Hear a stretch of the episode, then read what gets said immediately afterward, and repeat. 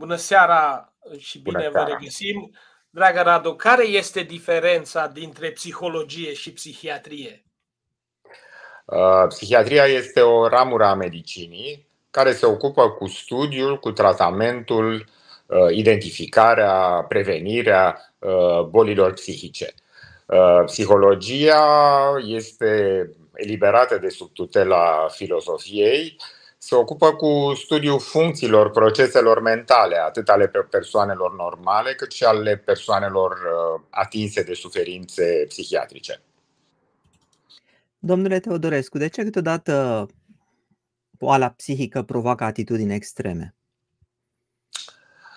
Uh, asta a însoțit uh, toată istoria psihiatrie. Adică psihiatria, sigur, e, e recentă, dar boala psihică există din antichitate. De ajuns să ne gândim la epopeea lui Gilgamesh. Uh, și deci, în funcție de epoca istorică și de înțelegere, atitudinile au fost diferite. În secolul 20 totul s-a accelerat și a depins cumva de moda care a dominat psihiatria.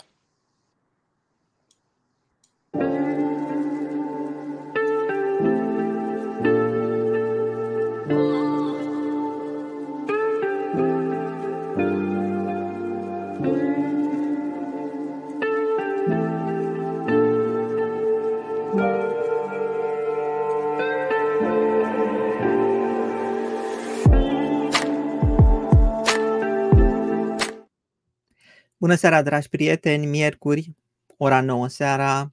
Acum este omul major cu Ciprian Mihali, pe care îl salut.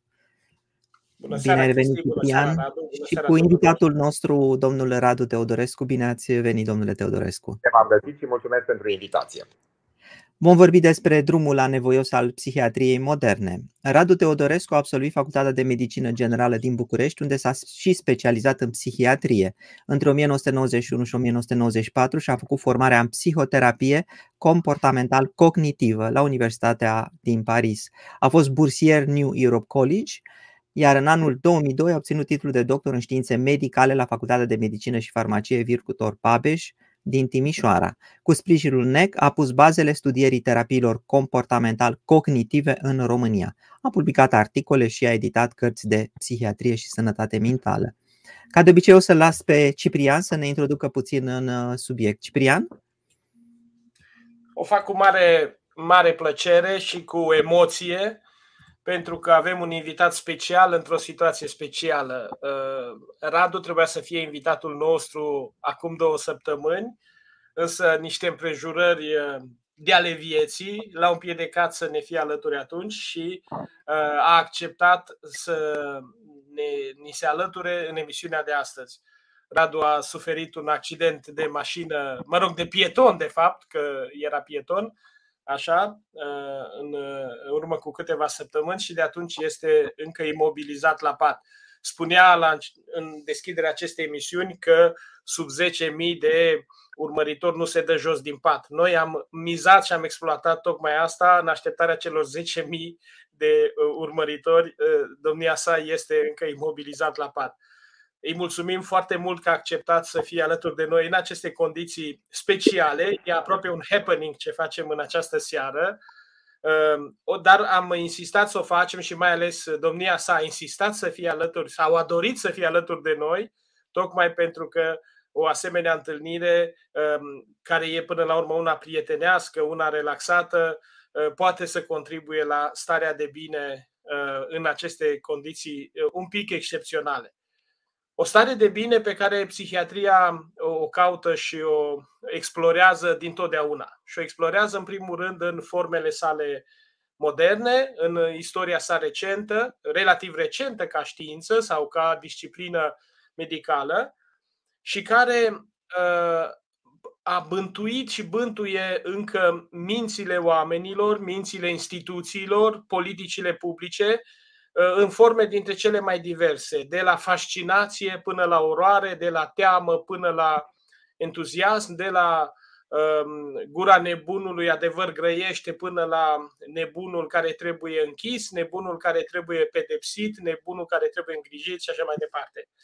Uh, spun toate astea uh, făcând aici reclamă evident la două cărți Prima este cartea pe care v-am arătat-o și ediția trecută, pe care, la care Radu Teodorescu a participat în calitate de coautor, despre sănătatea psihică în România, unde Radu are un excelent articol despre psihiatria comunitară.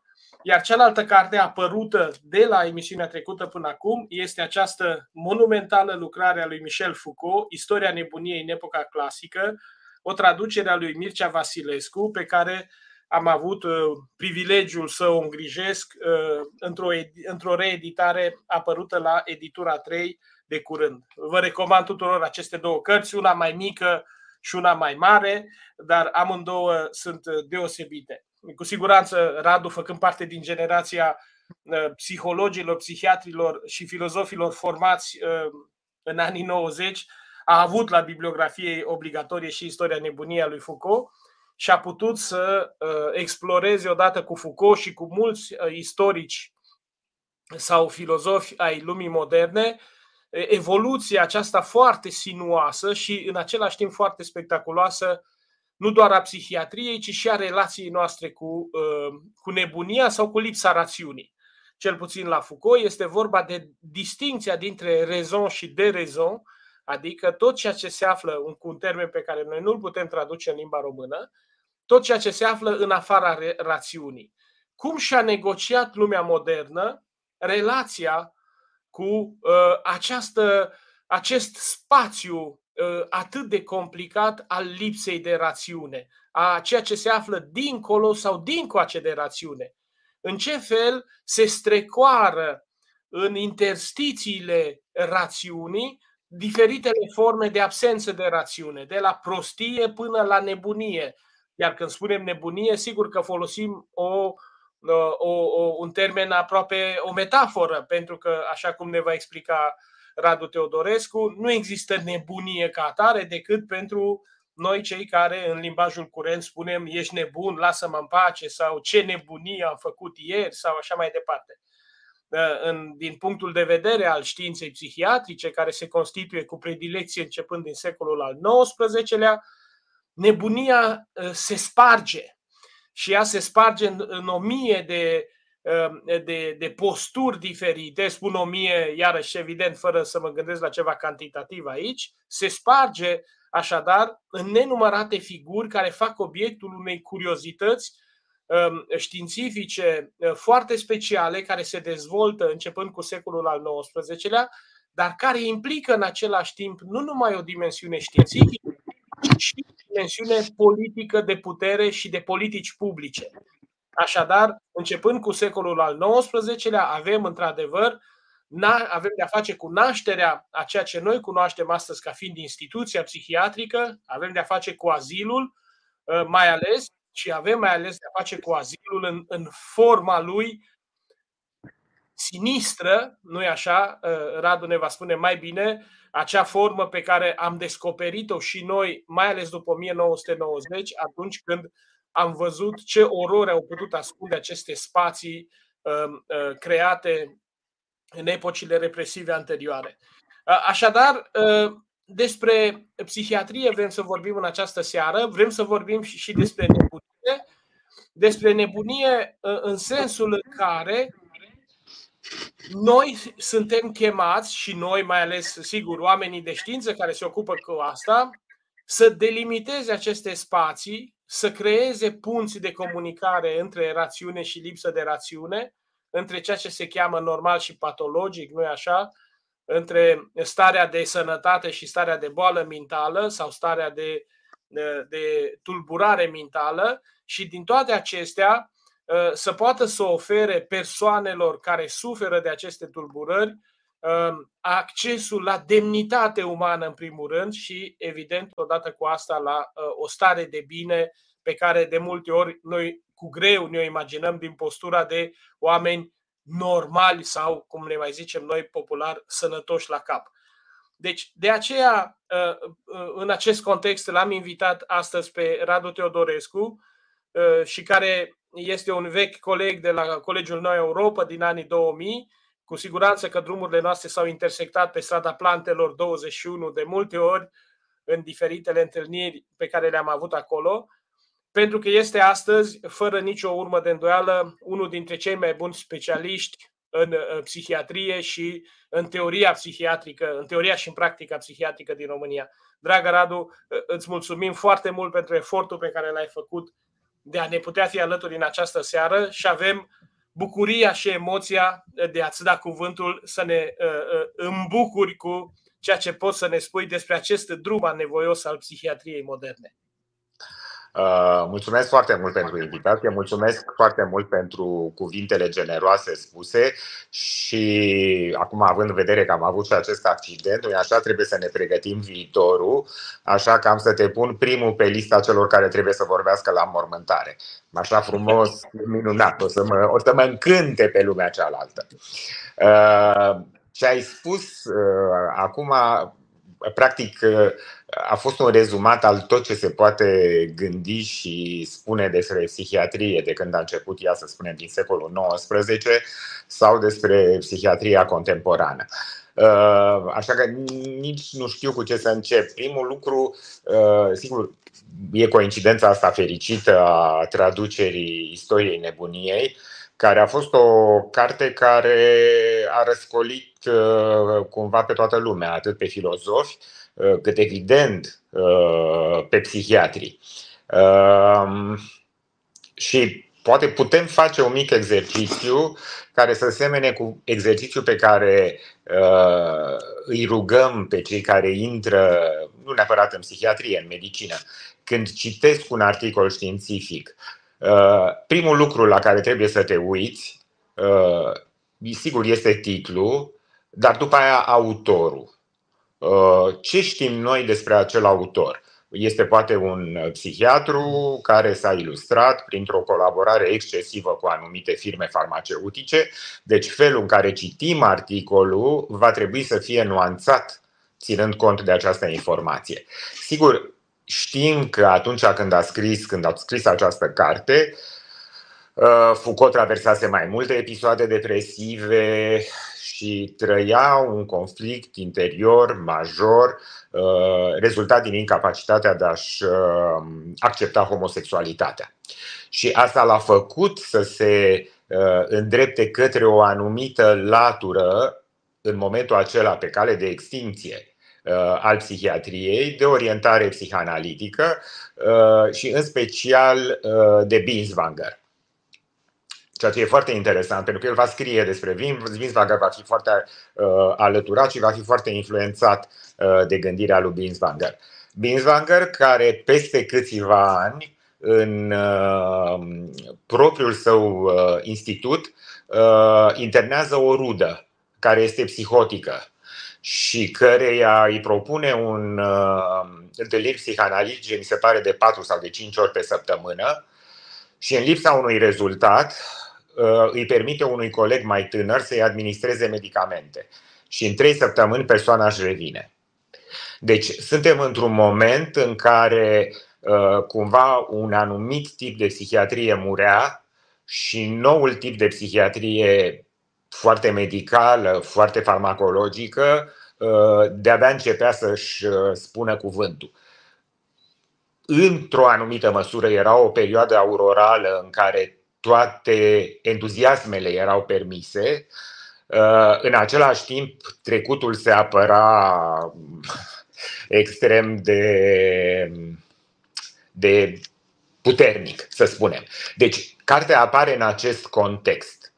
Uh, mai este și contextul uh, legat de azil. Uh, în emisiunea pe care ați făcut-o data trecută, la un moment dat, a fost vorba de Pinel, care, să spunem că este un mit al psihiatriei, pentru că este cel care eliberează din lanțuri bolnavii. Deci până pe la 1790, deci imediat în preajma Revoluției sau după Revoluție, uh, încă bolnavii psihici erau ținuți în uh, spitalele psihiatrice uh, în lanțuri. Și el este cel care îi eliberează, de fapt nu este el, ci este administratorul spitalului, care nu avea studii medicale pusă și care pur și simplu observând uh, existența acestor persoane de-a lungul vremii, își dă seama că uh, tipul ăsta de pseudotratament este inutil și face rău. Deci, suntem într-un moment în care azilul uh, reprezintă, uh, dacă vreți, o speranță și are o conotație extrem de pozitivă. Doar creșterea identificării celor cu boli psihice și aici sunt foarte multe discuții de ce numărul bolnavilor psihici a crescut, să zicem, în secolul XIX. Uh, duce la apariția unor mamuți, unor azile de 10.000, 20.000 de pacienți, care se transformă evident în niște locuri de oroare în care, uh, ca în zbor deasupra unui cui de cuci, orice asistentă psihopată poate să tortureze și să se comporte oricum cu oricine, având practic un drept de viață și de moarte asupra pacienților. Și se ajunge la acest azil, care sigur că este înspăimântător pentru oamenii din generația lui Foucault, uh, mai ales că apar articole, apar fotografii, apar mărturii ale pacienților care au trecut prin acest iad. Și uh, Cartea este și manipulată după aceea de o grămadă de psihiatri britanici care uh, vor fi uh, genitorii curentului antipsihiatric. Uh, lucrurile se modifică și, de fapt, azilul însuși dispare uh, mulțumită apariției uh, medicamentelor. Uh, Acum n-aș vrea să transform uh, prezentarea aceasta într-un fel de monolog, așa că dacă vis-a-vis de ceea ce am spus, uh, poate sunt Nici curios. Nici grijă, noi o să avem întrebări deocamdată, vrem să urmărim acest episod istoric, pentru că ni se pare foarte interesant. Deci, uh, um, evident că lucrurile foarte importante la începutul acestei psihiatrii în mod oarecum neașteptat vin din Europa, unde um, apare un, uh, o idee legată de drepturile omului și de drepturile pacientului psihic și de felul în care el poate fi tratat în comunitate, deci să nu mai fie izolat în spital, locul lui nu este în spital, și de apariția unor medicamente. O poziție foarte importantă la început există în Statele Unite. Pentru că, deși poate că psihanaliștilor li se par, le, le face plăcere să se prezinte ca niște victime, uh, deși Freud n-a iubit Statele Unite și a crezut că acolo uh, concepțiile lui nu vor prinde rădăcini, în realitate au prins uh, niște rădăcini extraordinare și au intrat extrem de rapid, poate și mulțumită cinematografiei, în conștiința populară. Uh, prin 1920, într-unul din uh, musicalurile de succes de pe Broadway, uh, tenorul îi cânta celei de care era îndrăgostit um, Nu-mi povesti visele tale pentru că și eu l-am citit pe Freud. Deci era o replică la care sala reacționa. Deci toată lumea știa cine este Freud și ce face Freud, sau credea că știe, mă rog. După care faptul că au emigrat foarte mulți uh, psihanaliști evrei uh, din cauza prigoanei uh, naziste a dus la un curent psihanalitic american, la apariția uh, unor foarte multe lucrări, uh, unor catedre, uh, unor lucrări de doctorat, uh, a instituționalizării uh, psihanalizei. Și din capul locului aceasta a dus uh, la o respingere a celorlalte uh, aspecte ale psihiatriei. Uh, un psihiatru elvețian care a emigrat prin 53-54 în Statele Unite spunea că psihiatria americană în ceea ce privește genetica este zero, în ceea ce privește biologia și mecanismele biologice ale bolilor psihice este zero, în ceea ce privește psihanaliza este cea mai bună din lume. Uh, și deci a fost o luptă între vechea gardă și noua gardă, pe măsură ce în anii 50 au început să apară primele medicamente, uh, primul care a avut o eficacitate spectaculoasă uh, în uh, manie și în schizofrenie, practic în 3-4 săptămâni pacienți care stăteau de luni de zile în spital, delirând, puteau să părăsească spitalul, deci erau niște rezultate absolut, absolut spectaculoase, neașteptate.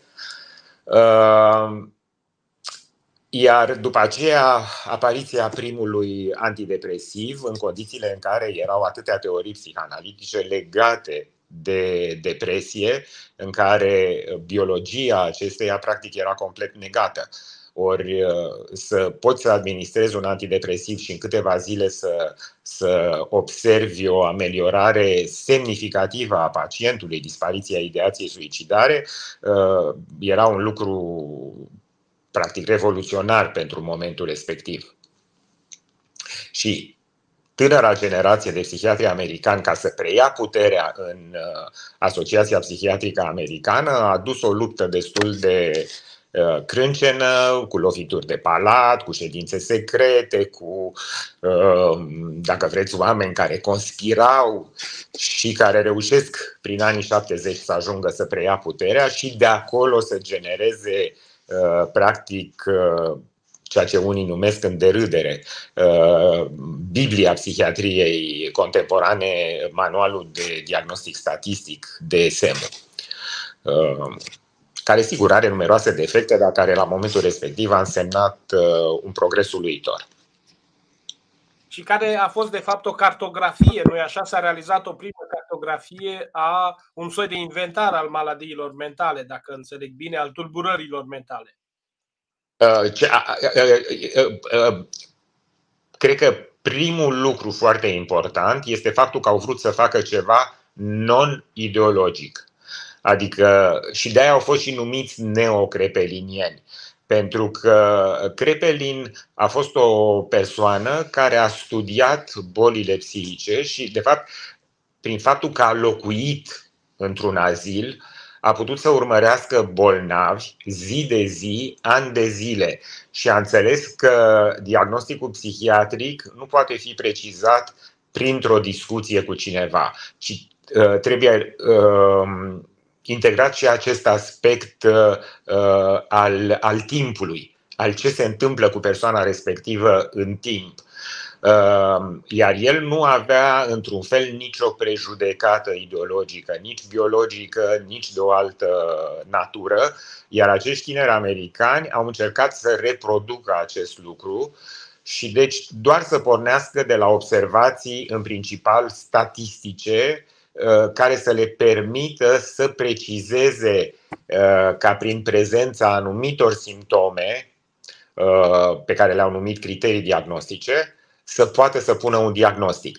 Situația psihiatriei în momentul respectiv era foarte dificilă și pentru că, um, pot să vă dau două exemple, un sociolog ca să-și bată joc de psihiatrie și să arate că nu există ca știință, dacă vreți, Uh, și a trimis studenții uh, să se interneze în diverse spitale. S-au adresat diverselor camere de gardă a unor spitale psihiatrice din Statele Unite, povestindu-și biografia, la care adăugau simplu fapt că au halucinații.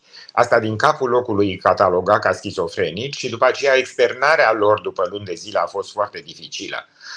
După aceea, profesorul de sociologie atrăgând atenția că de fapt erau oameni normali.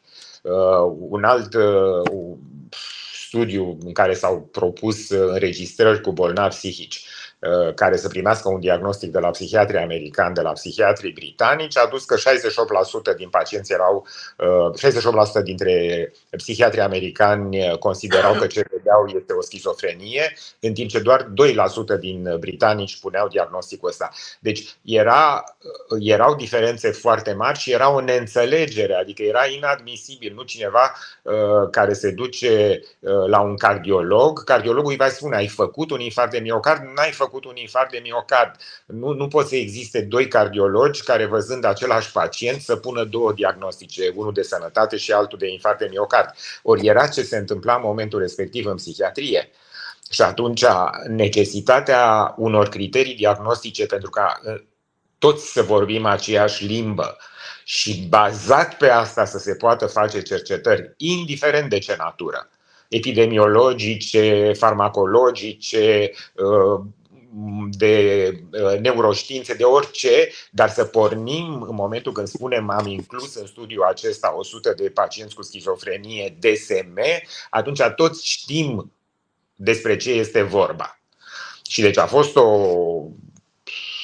un boost extraordinar dat cercetării a, fost, a existat un moment în anii 60 foarte important în istoria psihiatriei, marcat de mișcarea antipsihiatrică, nu? A lui Cooper. Exact. Așa. Uh, Lang, uh, care au. Deci ei veneau pe o direcție care se dezvoltase tot mulțumită unor emigranți uh, în Marea Britanie, a unei psihiatrii sociale, în care ideea era că pacienții psihici nu mai trebuie închiși și se trebuie făcut tot ce se poate face pentru a le permite integrarea în societate. Uh, tot ce se putea face la momentul respectiv era mai ales uh, de tip psihoterapeutic, pentru că nu exista o medicație. Uh, erau intervenții biologice, în special de psihochirurgie, care erau barbare și care s-au dovedit în timp inutile, Uh, cu singura excepție notabilă a electroșocurilor. Electroșocurile care, în ciuda presei proaste și mai ales a uh, urmărilor uh, zborului deasupra unui cuib de cuci, au o conotație încă și astăzi extrem de negativă în populație, în realitate, științific vorbind, se dovedesc un instrument extrem de util dacă este utilizat atunci când trebuie să fie utilizat, nu ori și cum. Uh, și deci este această deschidere în, în Marea Britanie și în special la Londra către comunitate. Și pe terenul acesta, dus la o extremă, apare curentul uh, antipsihiatric, uh, care și el uh, de fapt folosește, din, cel puțin din ce am citit eu, uh, o versiune, o traducere a lui Foucault, dar în care, uh, care nu este o traducere integrală. Este o traducere făcută în așa fel încât să servească interesul uh, antipsihiatrilor. Aceasta în condițiile în care uh, Lang, de exemplu, care e unul din uh, uh, vârfurile de lance ale antipsihiatriei, Uh, era un bărbat extrem de frumos, un bărbat extrem de carismatic, un bărbat cu plete, un bărbat care fuma marihuana, deci era pentru epoca respectivă fascinant, dar care avea o fată cu schizofrenie. Și deși el propovăduia uh, antipsihiatria, în momentul când lucrurile deveneau de netrăit acasă, o interna împotriva voinței. Uh, deci e, să zicem, și o oarecare nici nu știu cum să o numesc, adică nu vreau să folosesc cuvântul de imoralitate, poate complicație, că mai complicație. Complicație. Adică, în orice caz, uh, poate se potrivește proverbului românesc că popa una zice, alta face. Da, da.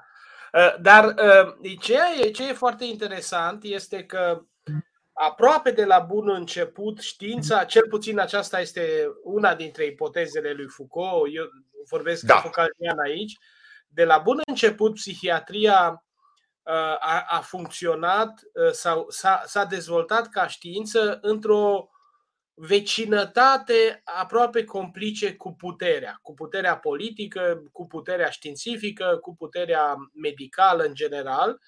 Și uh, una dintre ipoteze spune că această disciplină a luat naștere nu atât dintr-o curiozitate epistemică propriu-zisă, ci din nevoia unei expertize judiciare.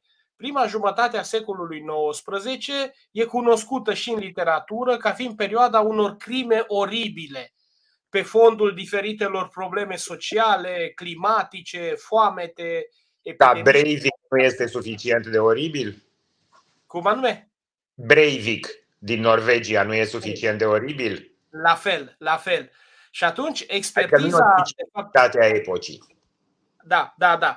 Ehm, ehm, că undeva la mijlocul secolului al XIX-lea psihiatria se naște ca expertiză judiciară sau psihiatrul, medicul în orice caz care se ocupa de boala psihică, ehm, este chemat să evalueze gradul de discernământ al bolnavului, al, al, pardon, al, al făptașului, pentru a vedea dacă el este în deplinătatea cunoștințelor sale mentale, deci dacă el poate da socoteală da. pentru faptele lui.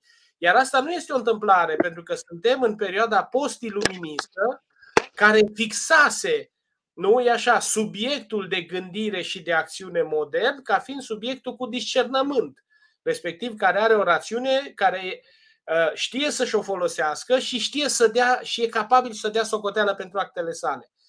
da. Pe latura cealaltă, nu e așa, uh, în câteva decenii, după toate aceste crime oribile, um, sunt niște cazuri, de exemplu, de, de, de o mamă monstruoasă uh, care își mănâncă copii, îi fierbe, îi, îi decupează și da. mănâncă și mai departe în Franța, undeva pe la 1838-1840 și atunci figura acestei femei contrastează foarte mult cu omul acela proslăvit de Kant, care e figur, om demn, rațional și așa mai departe. Da. Și în prăpastia dintre cele două figuri se naște psihiatria, nu? Sau putem să spunem că se naște psihiatria o, sau o anumită direcție a psihiatriei, nu? Deci, uh, cred că sunt foarte. Adică, nu, tot ce spui tu este adevărat și tot ce spui tu. Uh, adică, practic, îl rezum perfect pe Foucault. Uh, sentimentul meu e că lucrurile sunt puțin mai complicate. În primul rând, pentru că în însuși sânul meseriei, având în vedere că nu există o înțelegere, de fapt nu există nici în prezent o înțelegere foarte clară a surselor bolii, uh, există un, permite un joc ideologic. Permite ca oamenii, uh, ca specialiștii să aibă diverse credințe și diverse orientări. Uh, și evident că aceste persoane pot să acapareze catedre și pot să fie în atenția favorabilă sau defavorabilă a unor autorități este interesul puterii politice și nu se dezvoltă puterea biologică.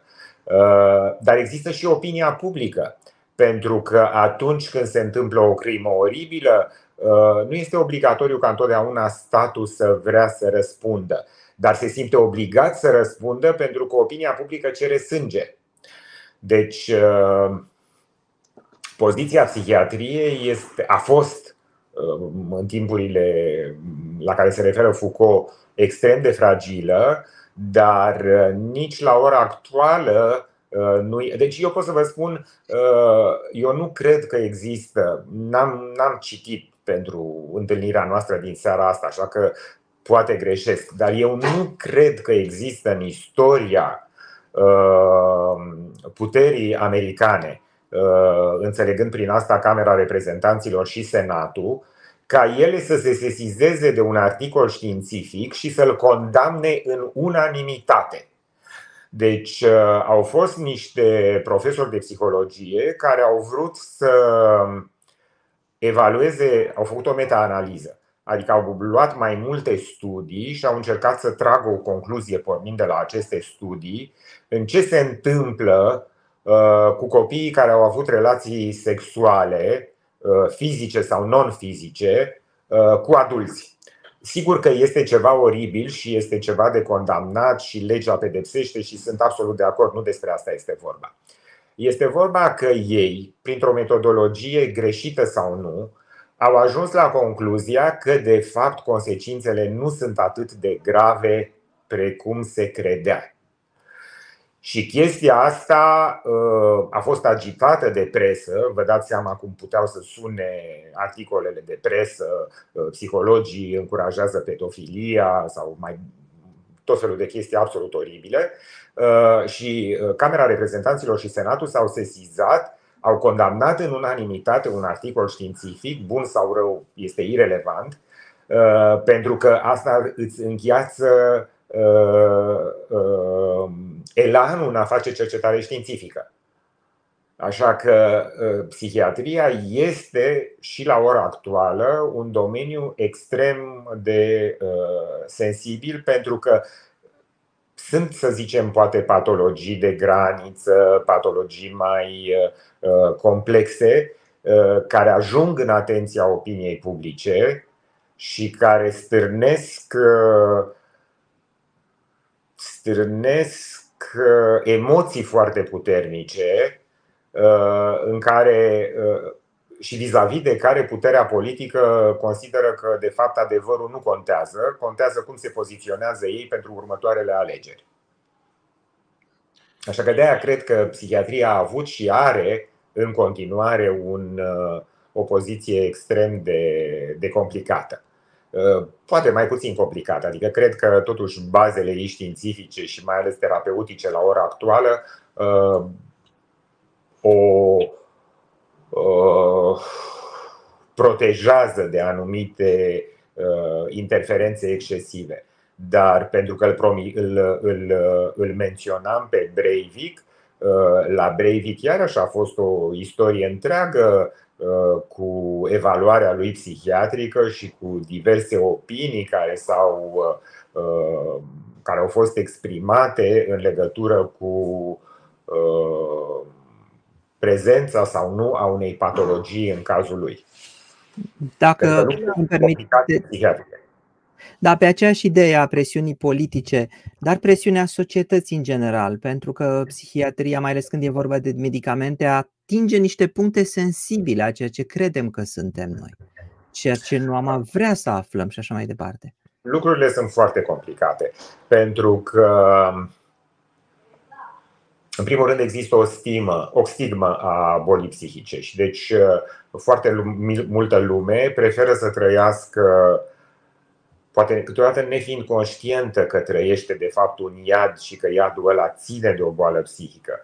Uh, există evident, cum există antivacciniști, există foarte multe persoane care susțin că boala psihică, uh, medicamentele psihiatrice îți modifică personalitatea, nu mai ești cel adevărat. Uh, dar, după părerea mea, ele sunt, fac parte din folclorul pe care l-am întâlnit, de exemplu, la anumiți uh, uh, creatori care abuzează de alcool și care îți explică că dacă ar deveni sobri și-ar pierde creativitatea. Evident că după câteva luni de sobrietate își dau seama că creativitatea câtă era, era acolo și poate fi folosită în continuare. La fel și cu medicamentele, nu te schimbă, medicamentele te tratează. Dar sigur, anumitor oameni le este frică, cum le este frică de, de, de vaccinuri. Așa că e o situație dificilă, care a devenit și mai dificilă din cauza rețelelor sociale, care, nu, care proliferează numai dacă sunt elemente de scandal. În fond, alea sunt cele care sunt uh, Uh, cel mai uh, mult popularizate. Și atunci, dacă cineva susține că um, luând un anumit uh, antidepresiv și-a omorât nevasta, dintr-o dată toată sfera asta, nu știu cum să o numesc, IT-socială, va vibra că un cetățean american și-a omorât nevasta pentru că lua Prozac. Evident că nu și-a omorât nevasta pentru că lua Prozac și-a omorât-o pentru că a avut el motivele lui să o omoare. Dar uh, informația la public va ajunge așa. Uh, unii vor citi acest articol sau această informație și când intră în cabinet îți spun da, nu sunt de acord pentru că am citit. Problema e că dacă un cardiolog presupun că în 10 minute poate să pună un diagnostic și un tratament corect, dacă unui psihiatru îi dai 50-60 uh, de minute, uh, cred că în principiu reușește să convingă un pacient că informațiile pe care le deține sunt greșite și că uh, merită să încerce ceea ce psihiatrul îi propune ca fiind soluția cea mai adecvată pentru situația în care se află el. Dar este foarte complicat. Și Dr. Google este poate să fie un dușman uh, redutabil. Am sentimentul da. mai ales în psihiatrie. Radu, am mai am o singură întrebare înainte să luăm întrebări de la uh, curioșii noștri urmăritori. Uh, ai cunoscut destul de bine în anii 90, 2000, ai putut să vezi efectele Um, psihiatriei comuniste, ca să o spun foarte brutal, deși așa ceva e greu de, de, de acceptat ca formulă. Felul în care această știință și această practică a fost uh, instrumentată în modul cel mai oribil de către puterea comunistă și ai putut să faci în același timp uh, comparații sau să faci un tablou a ceea ce a putut să fie atingerea uh, formidabilă adusă uh, demnității umane în această perioadă. În ce fel, pe de o parte, știința psihiatrică și pe de altă parte, efortul de, de, de recâștigare a demnității umane a bolnavului psihic sau a, a persoanei cu tulburări psihice au putut fi refăcute după această perioadă teribilă prin care a trecut uh, psihiatria. Uh, acum, câteodată mi-e foarte greu să, să răspund simplu, pentru că, pe de o parte, poate că te referi la dizidenți și la felul în care au fost abuzați, uh, mai ales uh, în Uniunea Sovietică, unde probabil numărul lor este de sute sau poate chiar mii, și asta a și dus la excluderea Asociației Psihiatrice Sovietice din rândul Asociației Mondiale. uh, de Psihiatrie. Uh, în România n-au fost certificate decât, cred, 30 de cazuri de abuz uh, psihiatric. Eu însumi fiind martor mai degrabă la abuzul psihiatriei, în care se inventa un diagnostic psihiatric pentru a obține avantaje. Avantajele mergând de la scutirea de închisoare până la a obține o cameră, o cameră în plus uh, când s-a demolat Bucureștiul.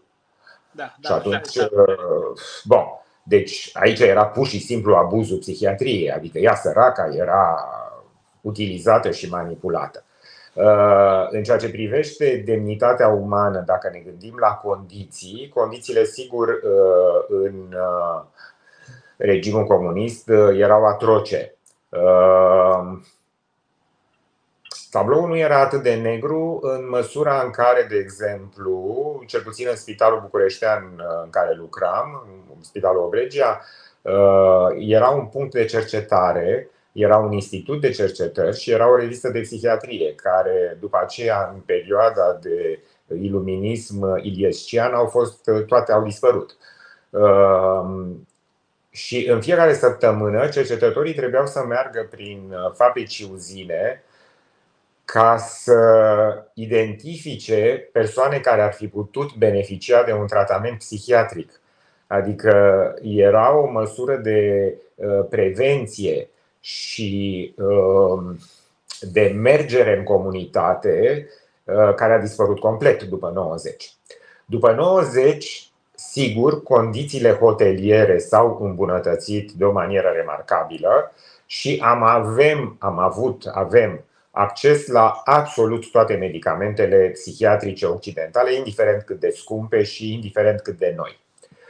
Uh, numai că nu este o imagine uh, a întregii țări. În primul rând, sunt județe care nu mai au psihiatrii. Deci este o dezertificare, dacă vreți, a tratamentului psihiatric, pentru că psihiatrilor, în fond, și ei au dreptul să vrea să locuiască la oraș sau numai în anumite orașe universitare. Doi la mână, se mențin spitale, cum a fost uh, spitalul de la Poiana Mare, mi se pare, care a stârnit unul din cele mai mari scandaluri din istoria psihiatriei românești, cred că era în jurul anului 2000, 2000 și ceva, unde zeci de pacienți au murit de fric și de foame. Și ăsta sigur că ne ridică, cel puțin mie îmi ridică niște întrebări, Uh, uh, în măsura în care nu e așa, avem toată această literatură idilică cu bunătatea țăranului român creștin și stai și de întrebi cum oamenii ei au putut să moară de foame și de frig. Dar s-a putut și era un spital psihiatric. Deci, în bună măsură condițiile s-au schimbat, Sper că ceva ca la Poiana Mare nu mai există în România, dar uh, lucrurile cumva s-au perpetuat și după 1990.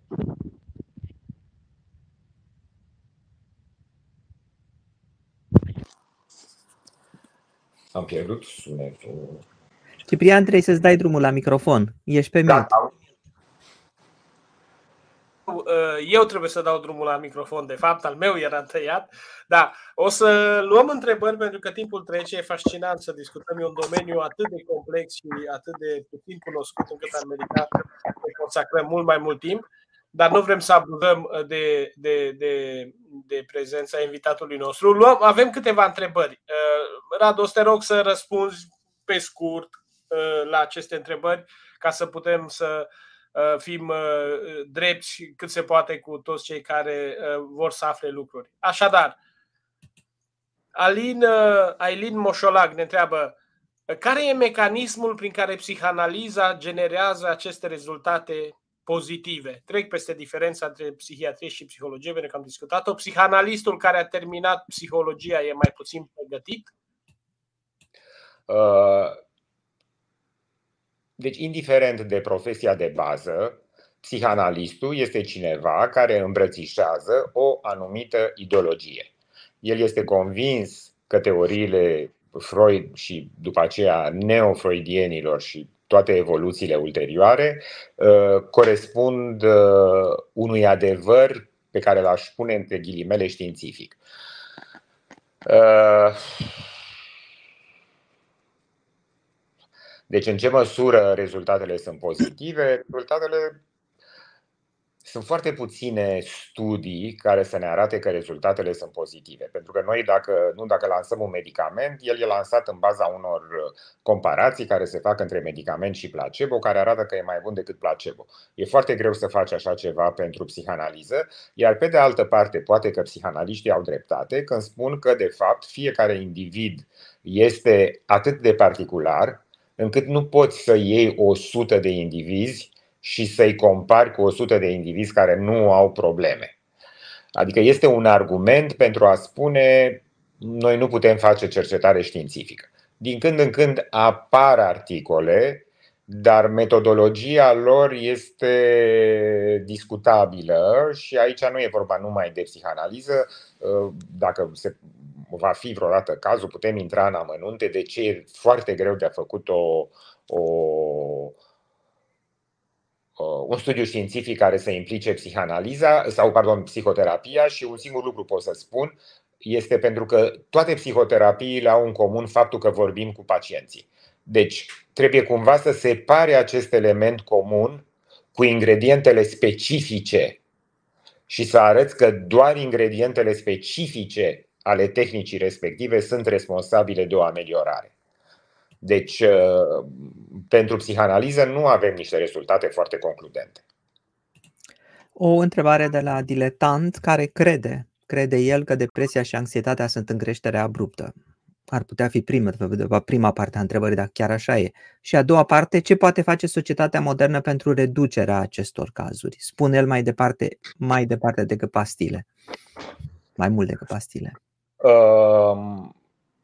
Eu cred că și voi ați discutat uh, în emisiunea de acum două săptămâni uh, despre faptul că anxietatea și depresia au crescut în timpul pandemiei. Uh, culmea este că în săptămâna asta a apărut o meta-analiză care pare să susțină că a fost doar o impresie de moment. Adică datele și maniera în care au fost ele colectate în timpul pandemiei au creat onest această impresie, dar că ea nu pare să fie confirmată la ora actuală când avem o anumită distanță.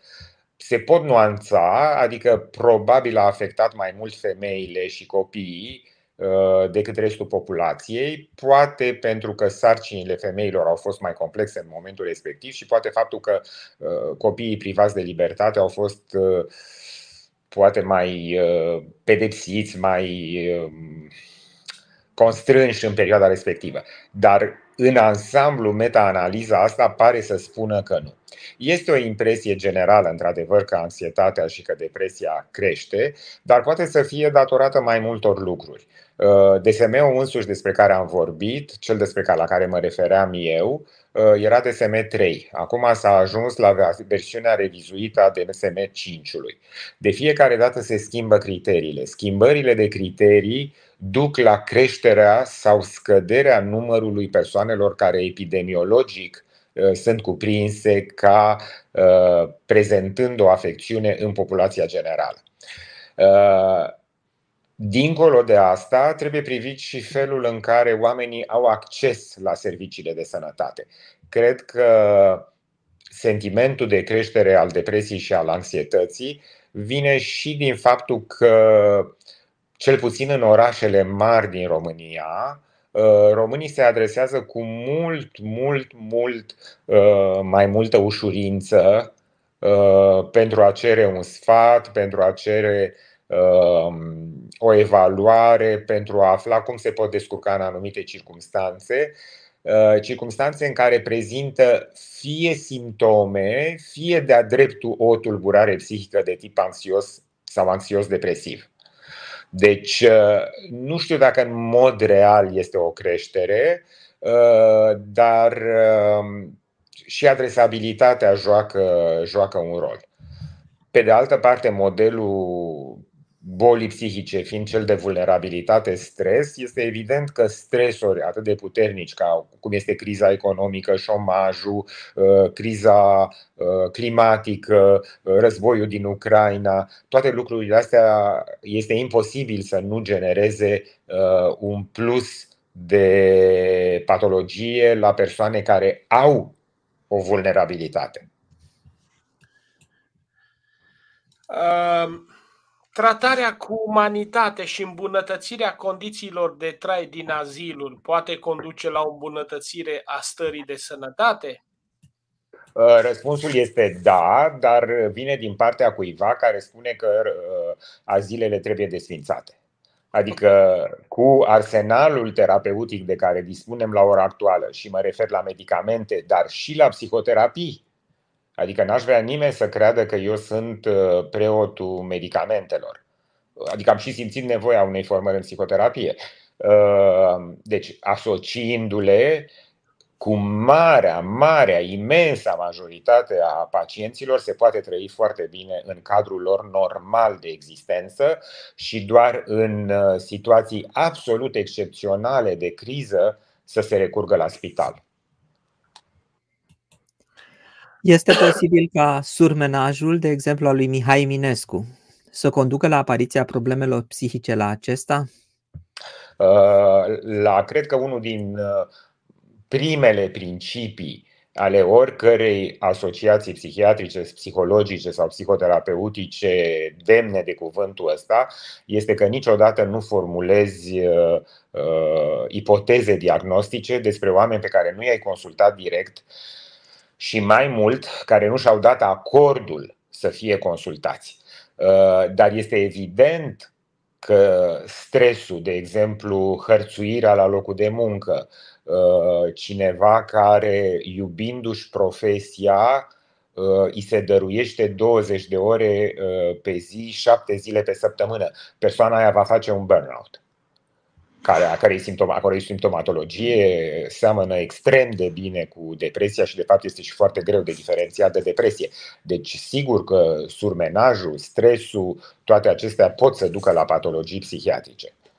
Mă feresc să formulez ipoteze despre Eminescu pentru că nu l-am consultat, nu, nu, nu știu, nu pot să vă spun. Firește. Așa, Simona Ciotlăuș vrea să știe, să vrea să să, să precizăm, autorul principal al meta-analizei la care ați făcut referire, care contrazice ideea creșterii numărului de cazuri de depresie în perioada pandemie, post-pandemie. Mulțumesc. Dacă, dacă nu ai referința acum... Nu am referința, dar o caut. O ca mi-o dai mie și noi absolut, o transmitem absolut, absolut. celor care vor să ne scrie. Asta am vrut da, să spun. Da. Așa. Care sunt calitățile unui profesor, cercetător și psihiatru bun?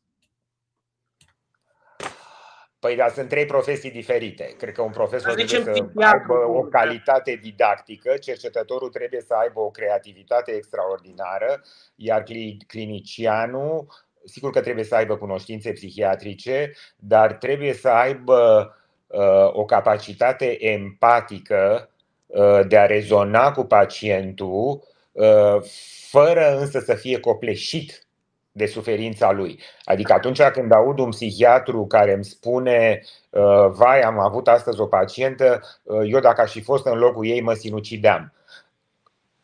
Ești psihiatru, tratezi chestia asta, cum numai să-ți treacă prin cap că ce-ți povestește pacientul ar putea să justifice un suicid. Deci eu pot să înțeleg participarea afectivă a fiecăruia dintre noi și empatia, dar e ca să ajuți pacientul, nu ca să intri și tu în problema pacientului. Deci cred că sunt uh, poziții diferite și calități diferite. Dar eu am întâlnit oameni și am avut norocul chiar să fiu format de oameni care aveau toate aceste trei calități. Adică erau și profesori universitari excepționali, și niște cercetători de elită, și niște oameni cu o uh, capacitate clinică, diagnostică extraordinară.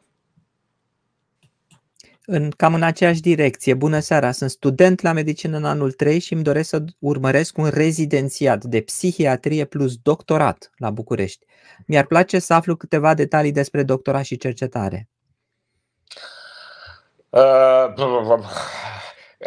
da, uh, îi dați numărul meu de telefon și vorbesc cu cea mai mare plăcere pentru că, ce să zic, trebuie să citești foarte mult, trebuie să vezi pacienți și la un moment dat să-ți pui o întrebare. Uh, vezi foarte mulți pacienți, să zicem, vezi foarte mulți pacienți timizi și dintr-o dată poți să te întrebi, există o transmisie genetică a, a, a timidității și atunci faci interviuri în măsura care ți se permite cu mama, tata, fiecăruia dintre pacienții care au timiditate și descoperi că ipoteza ta este confirmată sau este infirmată. Problema este că și dacă e infirmată, studiul e foarte interesant.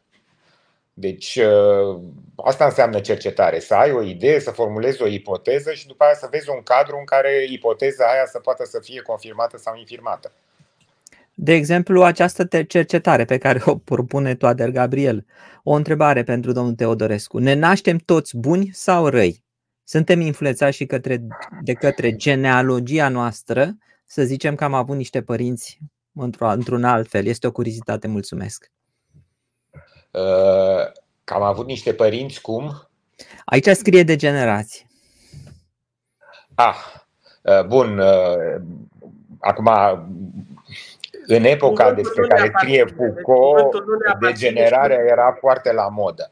Da, Acum, poate și pentru ca să vă fac să zâmbiți, primul lucru pe care spun unui pacient în terapie la prima noastră întâlnire este că eu nu sunt preot.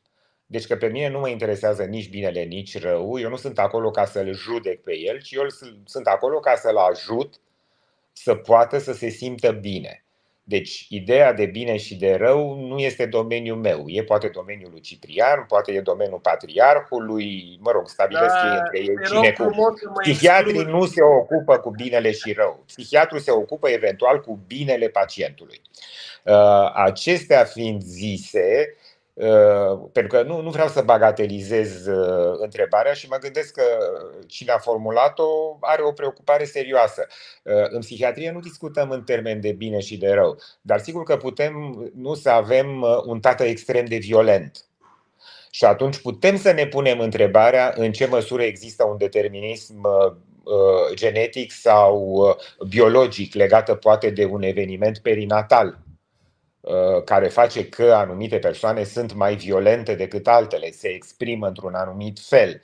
Deci asta putem face. Mă gândesc că violența ar putea fi asimilată răului. Da. Deci da, se poate, studiile sunt permise, dar nu, nu în termenii ăștia morali.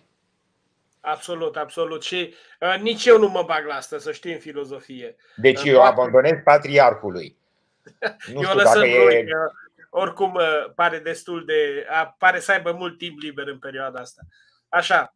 Doresc să vă întreb cât de mult pot afecta funcțiile vitale administrarea de medicație psihiatrică și în același timp dacă tratamentul poate afecta funcțiile vitale irreversibil.